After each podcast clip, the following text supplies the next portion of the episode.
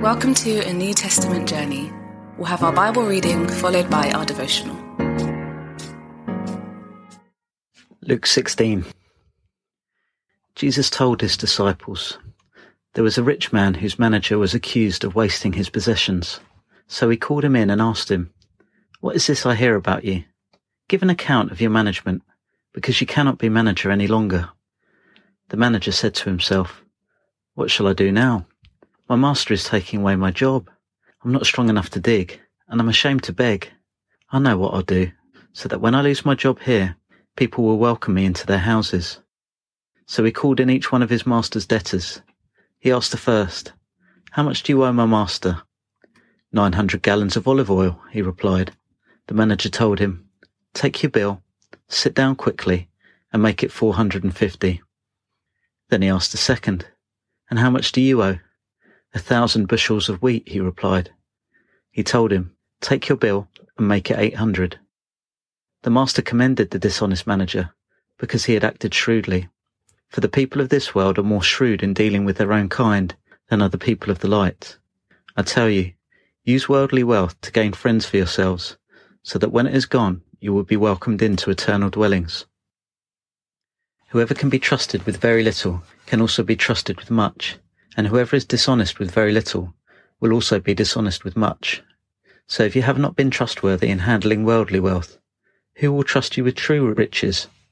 And if you have not been trustworthy with someone else's property, who will give you property of your own? No one can serve two masters. Either you will hate the one and love the other, or you will be devoted to the one and despise the other. You cannot serve both God and money.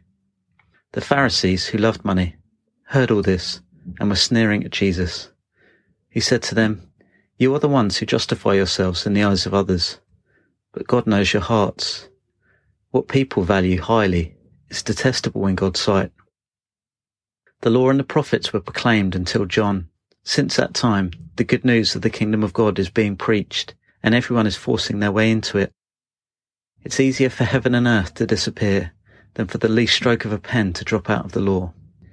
Anyone who divorces his wife and marries another commits adultery, and the man who marries a divorced woman commits adultery. There was a rich man who was dressed in purple and fine linen, and lived in luxury every day.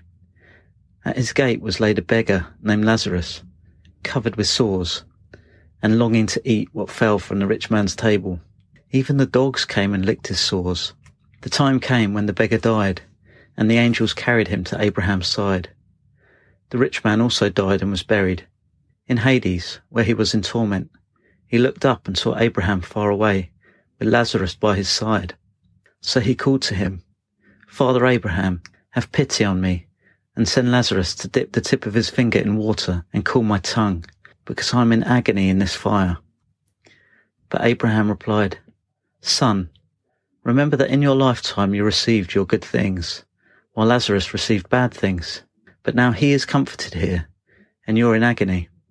And besides all this, between us and you a great chasm has been set in place, so that those who want to go from here to you cannot, nor can anyone cross over from there to us.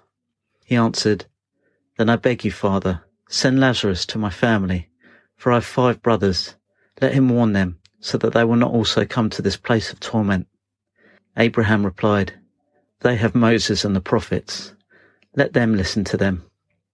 No, Father Abraham, he said, but if someone from the dead goes to them, they will repent. He said to him, If they don't listen to Moses and the prophets, they will not be convinced, even if someone rises from the dead.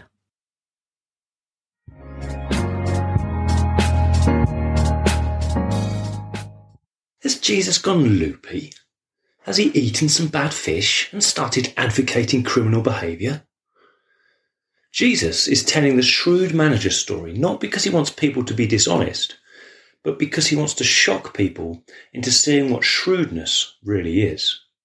Shrewdness realizes the temporary nature of a situation.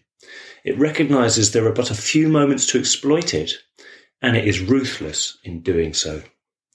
Jesus is speaking into the fleeting nature of this life compared to the eternal nature of his coming kingdom.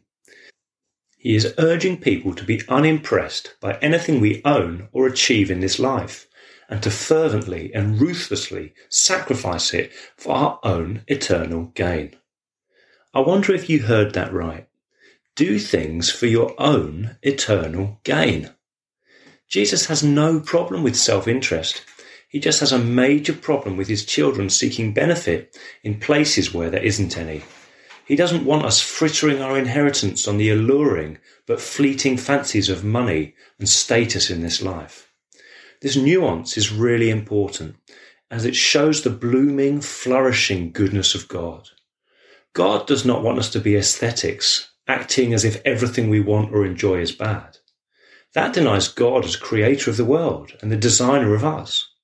Full on asceticism is actually the root of the lie that the serpent told Eve back in Genesis 3. But God doesn't want us to be hedonists either. Hedonistic Christians assume that God's presence will bring great pleasure and riches to them in every moment. An ascetic would rejoice in the poverty his master was inflicting upon him. A hedonist would be crushed by it. But the shrewd servant sees it as an opportunity. Shrewd servants spot possibilities all the time, even when things are going up the famous creek. This parable is Jesus' unashamed appeal for us to get better at spotting possibilities, especially with the use of our money. Jesus wants us to look at our bank account differently. Every penny in there can be invested in getting stuff back in the coming age. Jesus wants us to win favor and befriend and to donate for the sake of our future reward. To our Christian culture, it almost seems shameless. But Jesus says he's clued up, effective, dynamic living. So which will you choose? The limp, selfless Christian view or the shrewd, opportunity obsessed call of Christ? The choice is yours. I hope you'll be shrewd. Question for reflection. If you had £50 in spare cash, how could you use it to gain friends for yourself?